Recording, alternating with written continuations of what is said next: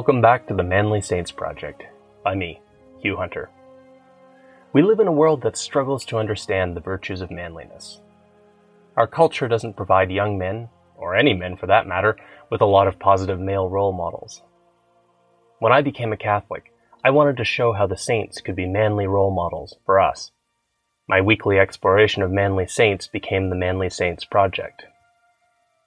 If you enjoy my work, please consider signing up and supporting me on Substack, or click the links in the show notes to buy me a beer. Now, let's meet this week's Manly Saint.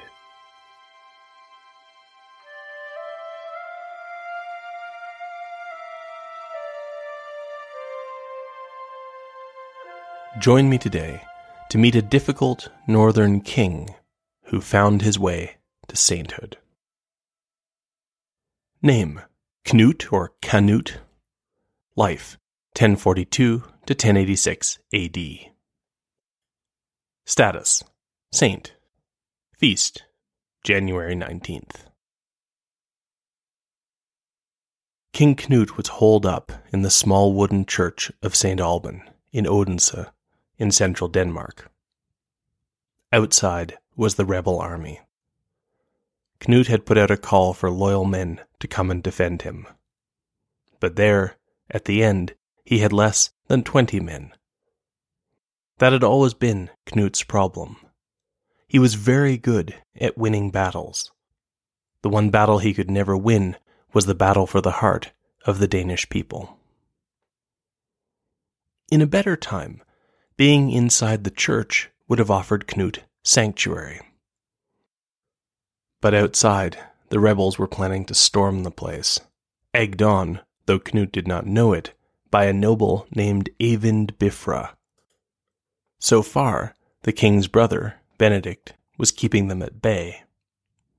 Benedict had walked into the doorway of the church and leaned against it, shouting to the rebels that if they wanted to find out what the king's men were made of, they should try to walk through the door. They weren't bold enough to try it. Not yet. The road to the last stand in the wooden church began about ten years earlier with the death of Knut's father, Sven Estridsson. Knut had heard about it while he was on campaign, leading his father's warriors along the coast of the Baltic. In those parts, a king might only rule over a very small area of territory, so there were many kings. Still, to defeat a king was no small accomplishment. On that expedition, Knut had defeated ten kings, so the poet said, and now he sailed back home in triumph and glory to take the crown of his father. Knut's tale is told in the story of his family, the Knutlinga Saga. The tale makes it clear that King Sven had hoped that Knut would take his place. Knut had an older brother, Harald. But Harald was not king material. He was shy and conflict averse. So Sven had made a public statement that the next king must be Knut. But by the time Knut arrived in Denmark, powerful nobles had already formed a faction to support Harald's claim to the throne.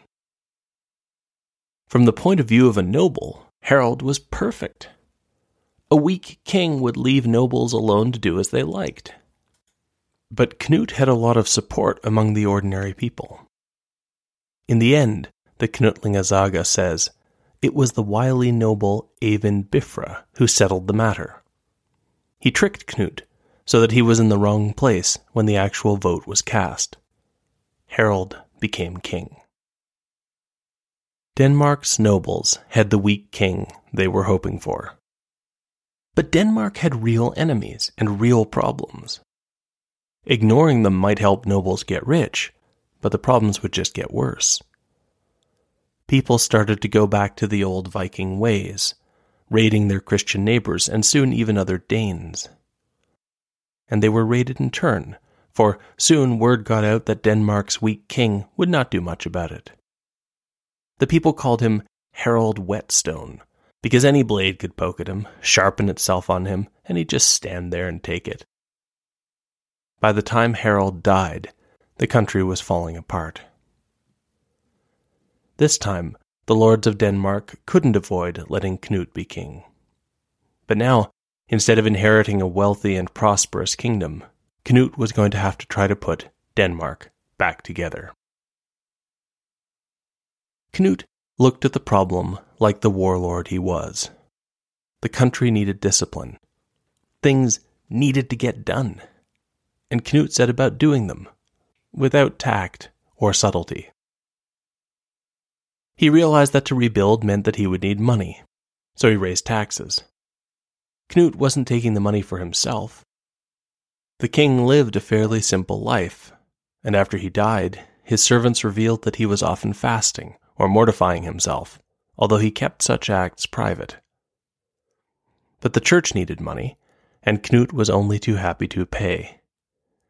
The high taxes made Knut plenty of enemies among his people.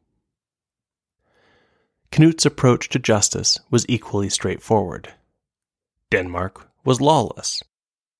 Knut easily crushed the coastal raiders so that Denmark became safe again. As for lawlessness inside Denmark, Knut thought the law should apply to everybody. He had no time for preferential treatment, and lords who maimed or killed others could expect the king's swift vengeance. The ordinary people liked this aspect of Knut's reign. But the lords were used to getting a slap on the wrist for what they did, and Knut's fairness made him enemies among the aristocracy. Knut's disciplinarian approach managed to alienate both ordinary people and nobles for two very different reasons. And Knut had another flaw as a king. He wanted to see the best in people. Even men who had wronged him, men like Eyvind Bifra, could be forgiven if they showed humility. This was admirable in a way, but many nobles figured out how to make Knut think that they were trying to improve their lives, even as they did nothing of the sort. Take the example of the big warrior, Egil. Knut heard about his reputation as a fighter and was determined to give Egil a chance to be something more than a thug. So Knut had given Egil charge of the island of Bornholm in the Baltic.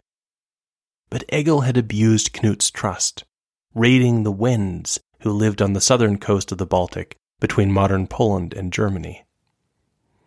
Egil had also acquired a disturbing reputation for drinking the blood of his enemies. Knut was angry that Egil had broken his peace and disgusted by the blood drinking. He urged Egil to speak to a priest and find a way to atone. Egil kept telling Knut that he was going to get around to it. It took Knut quite some time to realize that Egil was playing him for a fool. It wasn't until Egil turned to piracy that Knut finally had him put to death.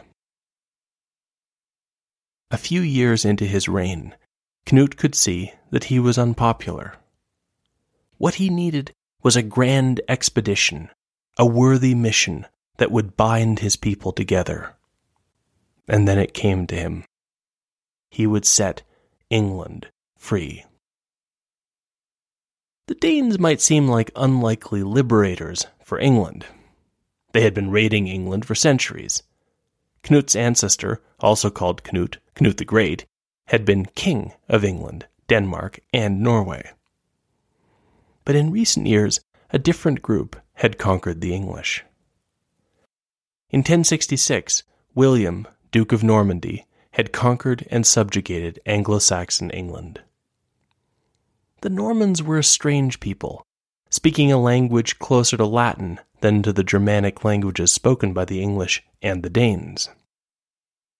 Normans didn't even look English.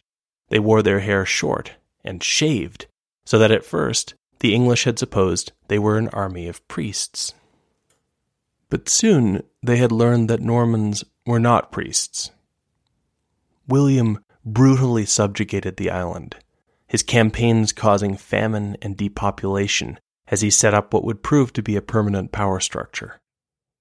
Knut was getting a stream of messages from the English, begging him to come and drive the Normans out. And so, Knut began preparing the grand project that would tie all of Denmark together. Knut spoke to the King of Norway who agreed to send ships and men. Soon, the army was massing on the Danish coast. Duke William of Normandy, now also King William of England, heard about the plans that Knut was making. He was terrified. He knew Knut's reputation as a warrior. William was in Normandy, but he hastily sailed over to England and poured money into fortifications to prepare for the invasion. William was so nervous that he ordered his English subjects to shave their beards and mustaches. He wanted to give the Danes the impression that he had lots of Norman soldiers. But over in Denmark, the fleet was delayed. Knut was missing. And as the days passed, the army began to grow restless. Where was Knut? The Knutlinga Saga explains Egil, the master of Bornholm, had raided the Wends against Knut's express orders. Egil was dead now, but the Wends saw the Danes as enemies. When the Wends had gotten word of the build-up of the Danish fleet, they assumed it was coming for them.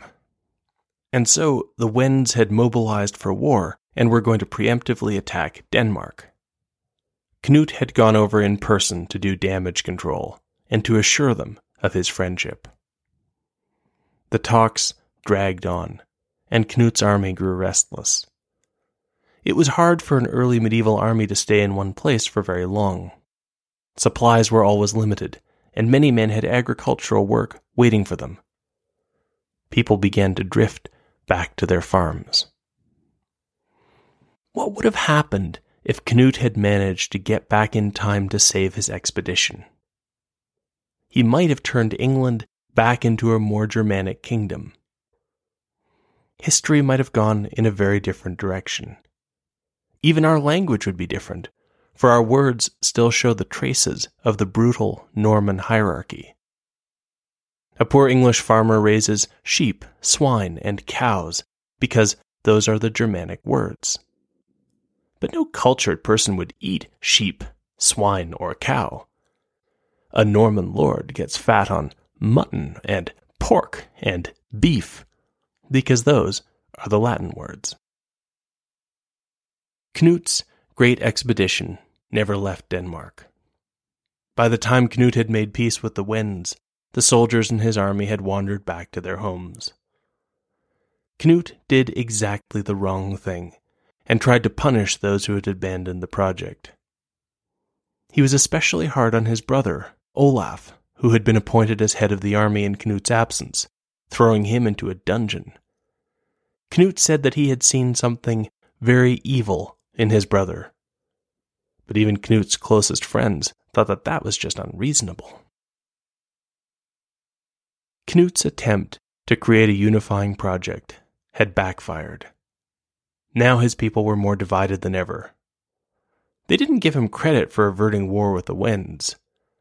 The way they saw it, Knut was taking more money, more power, and delivering nothing. Soon the rebels had formed an army. At its head was none other than Eyvind Bifra, the lord who had cheated Knut out of the kingship ten years earlier. In the saga of his family history, Knut comes across as a sad king.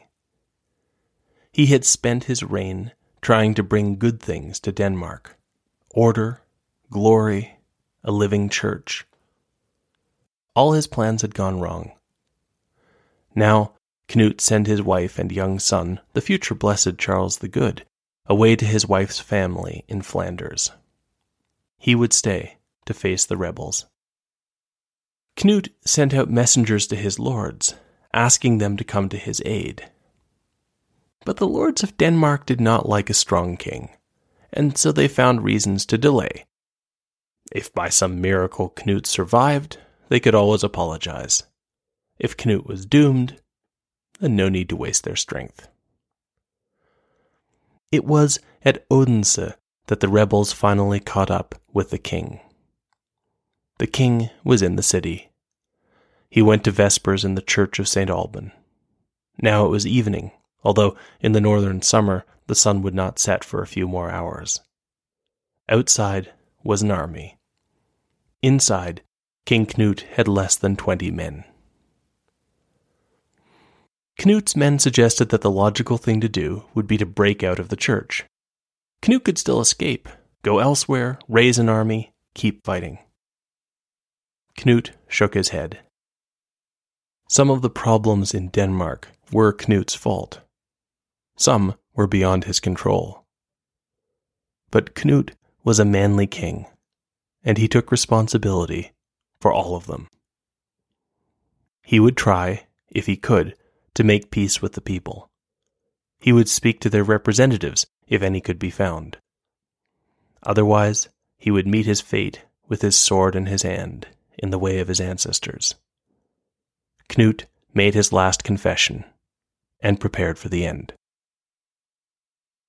But there was no reason for Knut's men to die. He told his men that they could leave.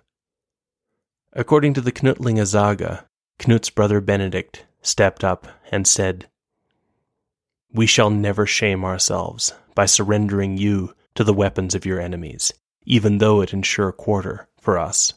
Rather, let it be told to the young women of Denmark that we knew how to use our swords and shield our king. I never heard it said that cowards were dearer to God than brave and spirited warriors. We'd rather die with honor beside you than live on after you in shame. The rebel army started to assault the church. Benedict and the others sealed the doors, then stood behind them as the attackers tried to smash them in.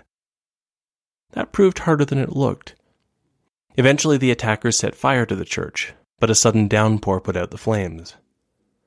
Other rebels smashed the windows, and some found a loose part of the wall on the side of the church and battered it until it fell down into the building.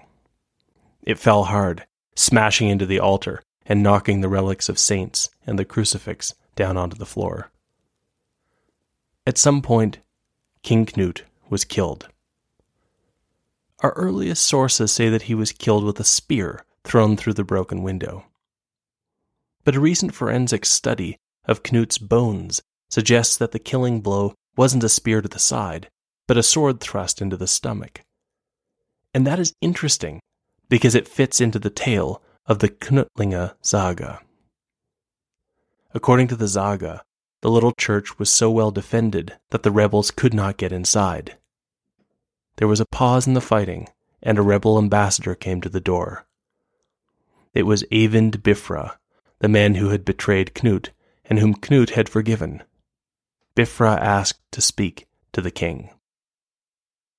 Absolutely not, Benedict told him. But Knut waved him through.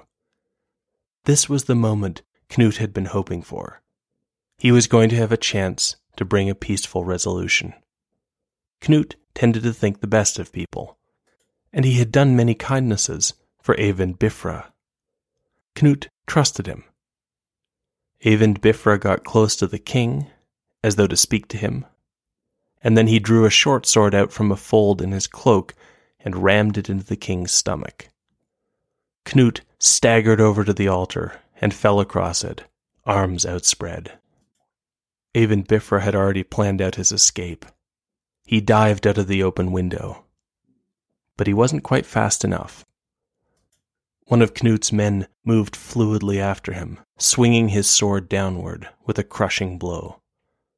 Only the upper half of Eyvind Bifra, the betrayer, made it out of the window. After the death of the king, some of Knut's men fled. But Benedict had no intention of escaping.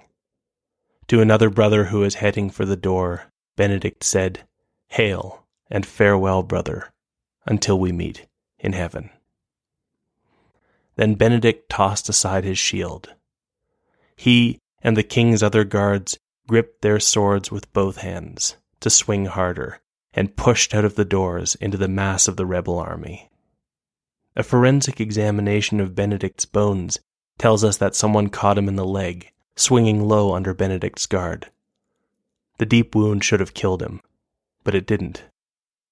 Benedict kept fighting, absorbing an almost superhuman amount of punishment before he finally went down. but as the Saga says, a man can't beat a multitude. When Benedict and the remaining guards had fallen, the rebels had won. They found Knut splayed over the disturbed altar, his arms thrown wide. And it began to dawn on some of the rebels that though they had gotten what they wanted, they had also done a bad thing. After the rebels were gone, a few men who were loyal to Knut came to bury the body. Still, Knut was dead. The rebels freed Olaf, whom Knut had thrown into prison, and made him king. And then Denmark began to see exactly what Knut had seen in his brother. Olaf was a tyrant. He was ruthless and greedy. Lawlessness returned to Denmark. During his reign, the crops failed and the people starved. They started calling him Olaf Hunger. And in retrospect, it became clearer that for all his faults as a king, Knut had been shielding his people from something much worse.